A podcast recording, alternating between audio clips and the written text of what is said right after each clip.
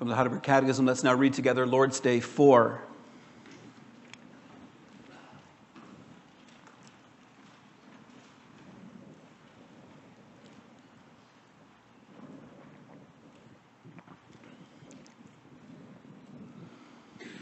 But does not God do man an injustice by requiring in his law what man cannot do? No, for God so created man that he was able to do it. But man, at the instigation of the devil in deliberate disobedience, robbed himself and all his descendants of these gifts. Will God allow such disobedience and apostasy to go unpunished? Certainly not.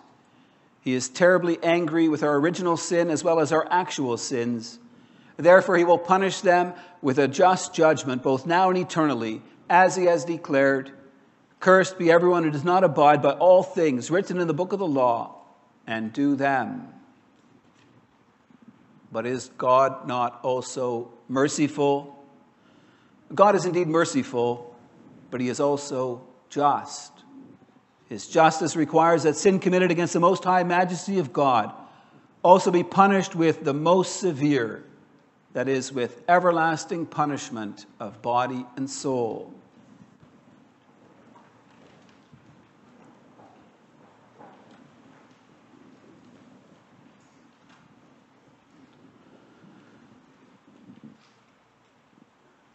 Beloved congregation of our Lord Jesus Christ, in our catechism preaching, we've been dealing with various aspects of our sins and misery in Lord's Day 2, we've dealt with the knowledge of our sins and misery. Knowing our sins comes from comparing our hearts and lives with the law of God. By doing this, we came to see that we are inclined by nature to hate God and our neighbor. In Lord's Day 3, we dealt with the cause and extent of our depravity. Our evil nature is a result of the fall into sin. Through the fall, our nature became so corrupt that we're all conceived and born in sin. We learned that unless we are regenerated by the Spirit of God, we remain unable to do any good and inclined to all evil. That brings us to Lord's Day 4. In this Lord's Day, various escape routes are examined. Man is looking for a way out of the miserable position in which he's placed himself. Three times we try to get out, to get away from the consequences of the fall into sin. First, by the inability defense. The argument here is that we cannot keep the law, so God is not fair in asking us to keep it. Second, by the overlook option. The argument here is that perhaps God will just overlook our sins without punishing our disobedience. And third, by the mercy alternative. The argument here is that since God is merciful, perhaps he will forget about his justice and just let us off the hook. Yet our catechism blocks all these attempted escape routes. It does not allow us to claim mitigating circumstances to try get off the hook. Instead, it teaches us that we are responsible for our own sins. The Catechism explains that God is displeased with our sins. He will not just overlook them. There is no plea bargaining with God.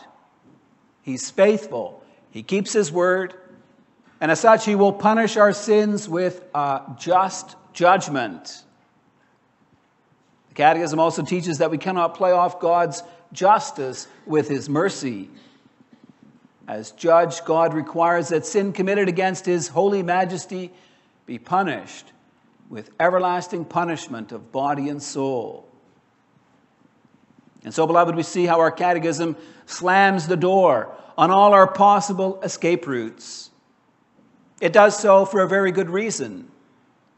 It wants us, it wants to teach us to admit our sins before God to take responsibility for them. Wants to teach us how great our sins and misery are, so we may see our great need for deliverance. For it's only in that way that we'll see how badly we need Jesus Christ to save us from our sins. I preach you the Word of God under the following theme There is no escaping sinner punishment outside of Jesus Christ. We'll see that there's no excuse for sin, there's no escape from punishment, there's no mercy without justice.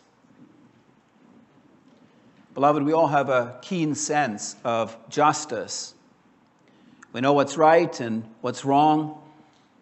When we've been had by someone, when someone stabs us in the back, that sense of justice comes out in us. We're offended, even outraged that someone would do something like that to us. Typically, our response would be, That's not fair. He or she had no right to do that. We're offended because of the unfair way in which someone has dealt with us. In question answer 9, we turn our sense of justice towards God. We admit we're sinners. We know we cannot keep the law. God knows that too. He knows that we're prone to stumble. So, why does He require us to keep a law we cannot keep? Why does He hold us accountable to such a high standard? That's not fair. We can't help it that we are this way. And so we try to escape God's wrath by pleading the inability defense. Catechism poses this in the form of a question. It asks Is God then not unjust by requiring his law what man cannot do? This type of escape route is something we're quite familiar with in the world in which we live. In our human courts, people use this approach more often. They make excuses to try duck out from the responsibility of what they've done. In murder cases, people will plead not guilty by reason of temporary insanity. They use the excuse that they just lost it for a minute to escape punishment for taking someone else's life. Or else they'll claim mitigating circumstances. They point to the fact that they come from a broken family, that they had a terrible upbringing to try escape punishment for their crimes. While this may sometimes work in our human courts, it's not a viable escape route for us in our relationship with God. For God is not unjust in requiring us to keep His law. He created man in such a way that man was able to do it. Last week, we saw how God created man in his image. He created man good and righteous and holy. Man was able to keep God's law. Man was created in such a way he could know God, love God, and live with God in eternal blessedness. For us, there are no mitigating circumstances. We cannot make excuses because of our background. God created man perfectly. He made us in such a way we could keep his law. The reason why we cannot keep God's law today is because we fell into sin. Our catechism makes this very clear. It says that man, at the instigation of the devil, in deliberate disobedience, robbed himself and his descendants of these gifts. Note how the Catechism lays the blame squarely at our feet. While it mentions that we were tempted to do wrong by the devil, it still holds us responsible for the fall into sin. Man acted in deliberate disobedience. God said, You shall not eat of the tree of knowledge of good and evil. But when the woman saw that the tree was good for food, that it was a delight to the eyes, and a tree desirable to make man wise, she took of its fruit and ate. She also gave to her husband who was with her, and he ate. God had said no, but man decided yes. Man disregarded God and went his own way. Because of this, it's totally illegitimate for us to try and say God is being unfair in his dealings with man. It's through our own sin that we've robbed ourselves of the great gifts God gave us in paradise. The fact we're unable to keep the law is our own fault. Must God throw out the law because we've broken it? Should the laws of our land be thrown out because people disobey them? It's absurd. The point is not that the standards of the law need to be lowered. Instead, the point is that we sinners need to find a way to be reconciled to God. Our catechism teaches there's no excuse for our sins.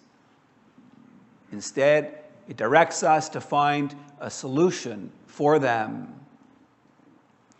That's what our scripture reading from 2 Samuel 12 also teaches us. In this passage, we see how the prophet Nathan uses David's strong sense of justice in order to convict him of his own sins. Nathan comes to David to tell him a story about two men, one rich, the other poor. The rich man had very many flocks and herds. The poor man had nothing but one little ewe lamb. When a traveler came to visit the rich man, he refused to take of his own flock to prepare a meal for him. Instead, he took the poor man's lamb an animal that had been hand fed, that was very dear to him. David's sense of justice is aroused. He became very angry against the rich man. He told Nathan, As the Lord lives, the man who has done this deserves to die. And he shall restore the lamb fourfold because he did this thing, because he had no pity. As king of Israel, David had the power to enforce such a judgment. Now, all Nathan had to do was tell David who it was that had done such a terrible thing. Nathan does. He said to David, You are the man. Nathan pointed out to David the rich blessings that God had given him. God had anointed him king. He had delivered him from the hand of Saul. He had given him the kingdom and would have given him more if he asked for it. Yet David had despised the commandment of the Lord and done evil in his sight. He had killed Uriah. He had taken his wife for his own. Blatantly, he disregarded God's commandments in order to fulfill his own desires. Despite all God's rich blessings, David deliberately disobeyed God's law. What 2 Samuel 12 makes clear is that there was no excuse for David's sin. He had taken another man's wife. And when he couldn't cover up his sin, he had had Uriah killed. Then he had brought Bathsheba to the palace and she became his wife. David's sin was done intentionally, and yet he did not repent. He covered up his sin and he went on with his life. From a human perspective, there were no comebacks. And yet, God in heaven had seen what David did. It displeased the Lord. That's why he sent Nathan to tell David the story of the rich and poor man, to point out his sin to him. It is beautiful to see David's response to Nathan's charge. David said, I have sinned against the Lord. David doesn't make any excuses. He doesn't try to claim any mitigating circumstances. He takes full responsibility for what he's done. And he confesses his sin before the Lord. That's what we need to do, to do too, beloved. We need to take full responsibility for our sins. Our sins must drive us to our knees before God. For if we don't take responsibility for our sins, there's no forgiveness for them. If we don't confess our sins before our Heavenly Father, He will continue to hold them against us. Beloved, listen to the effect that David's sins had on his life before he confessed them. He speaks of that in Psalm 32. This psalm tells us about how David suddenly kept his mouth closed. Though his conscience accused him, yet he would not speak to God about his sin. The result was that his bones wasted away through his groaning all day long. For day and night, God's hand weighed heavily upon him. David says his strength was dried up as by the heat of summer.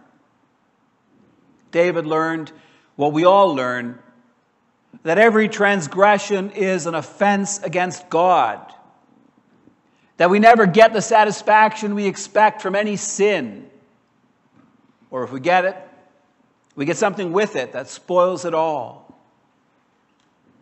Pleasures of sin always come with a very high cost. For the pleasure disappears in a moment, but we carry the guilt with us for a long time. It's as it says in Proverbs 20, verse 17 Bread gained by deceit is sweet to a man, but afterward his mouth will be full of gravel. You see, beloved, when we sin, our relationship with God is threatened. If we don't seek forgiveness, the peace and the joy that only God can give are taken away. No repentance means no forgiveness. That means our communion with God is blocked. So we see how important it is not to make excuses for our sins.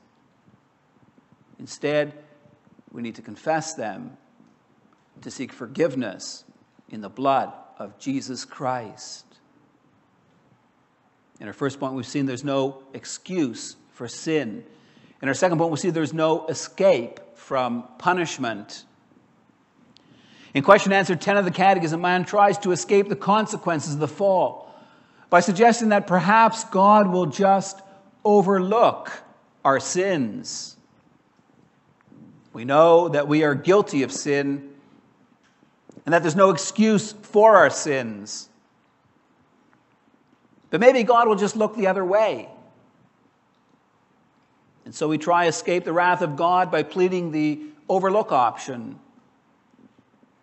The idea here is that God just turns the other way and forgets about our sins. Our catechism suggests this by asking Will God allow such disobedience and apostasy to go unpunished?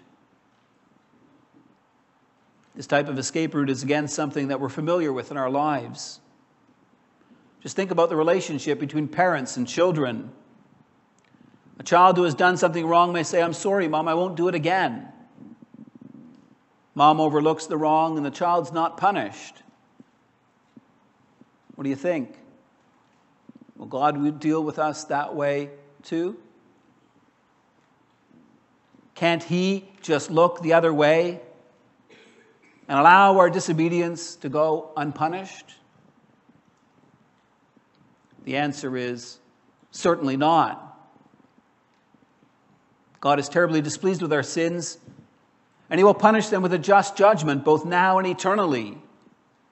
The point here is that God is faithful to His covenant, He always keeps His word. That applies to the promises of the covenant, but it also applies to the demands of the covenant and to God's covenant wrath. Catechism stresses this when it says, Therefore, God will punish our sins by a just judgment, both now and eternally, as he has declared, Cursed be everyone who does not abide by all things written in the book of the law and do them. God's justice requires that each and every one of our sins be punished. He cannot and will not just overlook our sins. Does this mean that we have to suffer under God's curse? that we have to bear God's wrath against all our wrongdoing? Does God still punish our sins today? We need to make some careful distinctions here, beloved. Please note that the Catechism nowhere speaks about God punishing us. It speaks about the fact that God will punish our sins by a just judgment. Question answer 11 reinforces this when it says that God's justice requires that sin committed against the most high majesty of God be punished with the most severe, that is, with everlasting punishment of body and soul. The point is that while payment needs to be made for our sins, it's not necessarily we who will have to make that payment. We see this very clearly from our scripture reading. Remember the judgment that David spoke upon the rich man who had stolen his poor neighbor's lamb in order to feed a traveler that stayed with him? David had said, The man who has done this deserves to die. And yet, when David confesses his sins before God, Nathan says, The Lord also has put away your sin. You shall not die. David himself does not need to bear the punishment he deserves for his sin. The Lord forgives his sin. But God does not do so by looking the other way. Payment will still need to be made for David's sin. The only thing is that David himself will not need to bear God's wrath. Instead, it would be poured out on the coming Messiah, our Lord Jesus Christ. Yet, beloved, what should be clear is that although David did not have to bear God's punishment for his sin, he did have to suffer the consequences of his sin. Because he had Uriah killed by the sword, the Lord stated that the sword would never depart from his house. And because David had committed adultery with his neighbor's wife, God said that he would give David's wives into the hands of his neighbor. Adversity would arise from within David's own house. And besides that, because David had given his, op- his enemies an opportunity to blaspheme God's name, Nathan told David that the child born to him would surely die. These were the consequences of David's sin. So we see that while God's children may suffer some consequences from their sins, we're not punished for them. God's heavy wrath does not come down upon those who are sorry for their sins and who confess them before Him. And yet, beloved, make no mistake. God's curse will rest on those who do not repent of their sins. Christ's blood will not cover them. Deuteronomy 7, verses 9 and 10 says, Know therefore that the Lord your God is God, the faithful God who keeps covenant and steadfast love with those who fear him and keep his commandments to a thousand generations, and repays to their face those who hate him by destroying them. He will not be slack with one who hates him. He will repay him to his face. The Apostle Paul makes it clear that even in the new covenant, God will not allow disobedience and apostasy to go unpunished. In Romans 1:18 he says, "For the wrath of God is revealed from heaven against all ungodliness and unrighteousness of men." Paul explains that because many people have rejected God, he gives them over to their own sins. That's a very heavy punishment indeed. For the pursuit of a sinful lifestyle leads to much misery here on earth. And as Paul explains in Romans 2, such people are also treasuring up wrath for themselves on the day of judgment. For wrath and fury, tribulation and distress will come on those who are self seeking and do not obey the truth, but obey unrighteousness. That brings us to our final point, and it will see there is no mercy without justice. Man tries one final escape route to try avoid the consequences that fall into sin. Since the inability defense and the overlook option have failed, man now pleads the mercy alternative. Tries to play God's mercy against God's justice. Our catechism poses this attempted escape in the form of a question But is God not also merciful? Our catechism answers in a straightforward way God is indeed merciful, but he is also just. It explains that God's justice requires that sin committed against the most high majesty of God be punished with everlasting punishment of body and soul. In other words, we cannot use the mercy alternative to try and get around God's justice. God will not just let us off the hook for our sins. His justice requires that payment be made for them. And the payment required is a very heavy one. God's justice requires that sin committed against him be punished with the everlasting punishment of body and soul. So, how can we overcome our miserable position? How can we escape God's wrath against our sins and again be restored to his favor? Our scripture reading from 2 Samuel 12 points the way out. It shows us that despite David's fasting and prayers, the Lord did not heed his pleas to save his son. The first child born to David and Bathsheba died in accordance with the word of the Lord. And yet the story does not end there. We also read from 2 Samuel 12, verses 24 and 25. It tells us that another son was born to David and Bathsheba. And then carefully note what it says. It says, And the Lord loved him and sent a message by Nathan the prophet.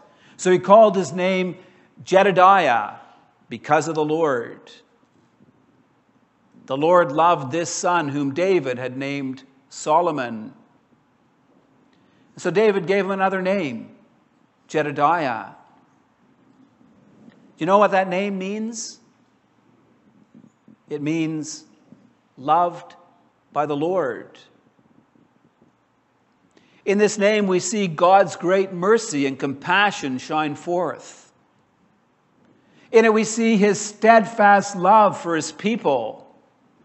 It, we see God's faithfulness to his covenant. Despite the fact that God had said the sword would never depart from David's house, God still maintained his promise that one of David's descendants would remain on the throne. David's son, Jedidiah, the one loved by the Lord, pointed to the coming Messiah who would proceed from out of David's line. He pointed to Jesus Christ, the beloved Son of God who would come to restore us to God's favor. Beloved, it is in Jesus Christ that God's justice and his mercy come together. These two attributes of God seem to be such opposites, and yet in Christ they're not. For in Christ, God revealed both his justice and his mercy. At Golgotha, where Jesus was crucified, God revealed his justice by pouring out his wrath upon the man Jesus Christ, by placing the full curse of the law on him. At Golgotha, God also revealed his mercy by granting us the satisfaction of Christ and thereby declaring us not guilty of our sins through him. Thus, on the one hand, it is true there is no mercy without justice. And yet, the gracious message of the Scriptures is that Jesus Christ has paid for our sins, that through Him we can seek God's favor. And so, beloved, we see there is no escaping sin or punishment outside of Jesus Christ. We can try and make excuses for our sins. but they'll fall on deaf ears. We are responsible for our sins, and God will hold us accountable for them. We can try and escape from punishment. And yet, even if we get away with wrongdoing in this life, we will still have to face the judge of heaven and earth on the final day. We can plead on God's mercy, but that will not count for anything if we do not believe in Jesus Christ. There is only one way to escape from God's wrath against our sins. That is by confessing them to God and asking Him to forgive us for the sake of Christ, His dearly loved Son. Have you done that, beloved? Have you confessed your sins before the throne of grace? And have you discovered the peace and the joy of being restored to communion with God? True life and abundant blessings can only be found in Jesus Christ. Amen.